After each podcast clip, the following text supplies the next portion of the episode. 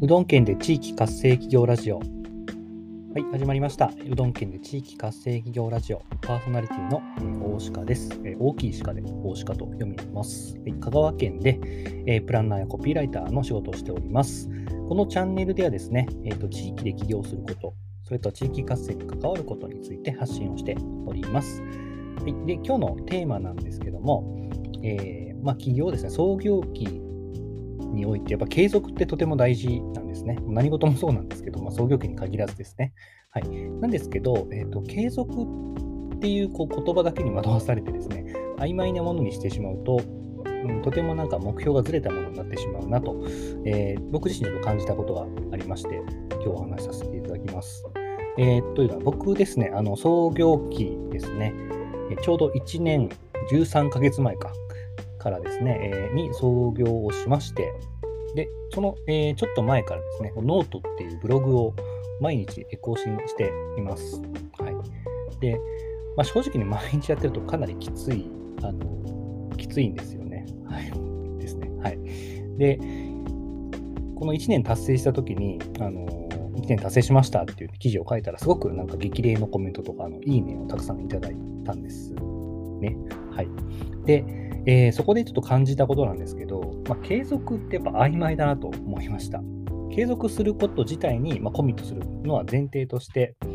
まあ、もっとこだわるべきところはあったなと思います。それはあの数字ですね。はい、あそれは別にあのですね、この時点では、えー、何百万円とかって数字とか、売上額とか、なんかフォロワー数とかいったものではなくて、日数ですね。継続の日数。はい。100日継続するとか、365日とか、1000日とか、10年とか、ちょっと10年はね、ほど遠すぎますけどね。はい。で、えっ、ー、と、これ、なんで数字にこだわるべきかと思ったかっていうと、ここれだけやっぱ切りのいい数字ですね。100とか、365とかね。えー、こういうところにあのこういう目標を持って継続すると、やっぱ自分にとってもあの分かりやすいんですけど、あの画面の向こう側にいる人ですね、相手にとってもすごく分かりやすいですよね。あ、この人1年目指して頑張ってるんだって、もうパッと見てわかるわかりますよね、これがなんとなく続けてると、なんかだんだんそれが見てくれてる人と当たり前になっちゃうっていうですね、なんか効力が薄まるというかですね、はい。ところがあります。100とか、100は切りがいいですね。3もなんか安定の数字っていうくらいなんですけど、まあね、30日は短いけど、まあ3ヶ月とか300日、3年などなどなど使うと、自分も相手もすごくはっきり分かりやすい。明瞭ですね。単純明快ですね。えー、僕もそのノートっていうブログ始めたときは、確かですね、1年は休ませつけようと思って継続したはずなんですけど、途中でなんか完全に忘れて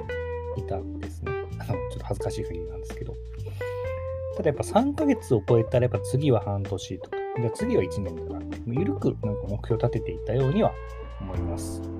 まあ、ですから、なんか富士山の登山じゃないですけど、まあ、次のチェックポイントを見越した上で歩くことができていた、え感じではあります。これがなんかただただ毎日ってしていると、なんか精神的にすごくきつかったと思いますもうすでにきついんで、はい。ですね。はい。で、まあ数字はね、物事を雄弁に語るって言いますし、なんか気持ちよく切りのいい数字っていうのはね、自分にとっても人にとってもあの目に留まりやすくて、記憶に留まりやすいと思います。で、継続の力ってすごいですね。あの、やっぱ節目節目で僕もなんか発信するようにしてるんですけど、なんかまるで自分がなんかオリンスポーツ選手というかオリンピックでなメダル取ったみたいな、なんか偉大なる実績を仕立てたような印象を人に与えることができるみたいですね。365日のノートを継続して、まあ、多く反響を得られたのも、まあ、結構それに近かったかなと思います。うん、なんで、えっと、継続はもちろん大事です。継続は力なりと言いますが、やっぱり、うんとその目標ですね、継続の目標を具体的に、具体的にしていくこと、これが大事なのかなと思います。文章もコミュニケーションもプレゼンテーションも全てについて言えることですかね。継続という、えー、ところにやっぱ数字にコミットしていかれると、なんかすごくですね、あのまあ、人の共感も得られやすいかな。なんで頑張ってるかな、この人ってやっぱ理由になっていったりするのはい。単にね、継続っていうのではなくて、えー、数値的な具体的な目標を持ってやっていただけると、なんか自分のモチベーションになってえ人を巻き込んでいくことっていうのができるので、ぜひですね、まあ、本当固い自分への約束だと思うんですけども、数字を持って、数字を目標に継続を頑張ってみていただけると、なんかね、こう、起業して、どんどん周りの授業変わっていくと思うので、僕は実際そうでしたから、はい。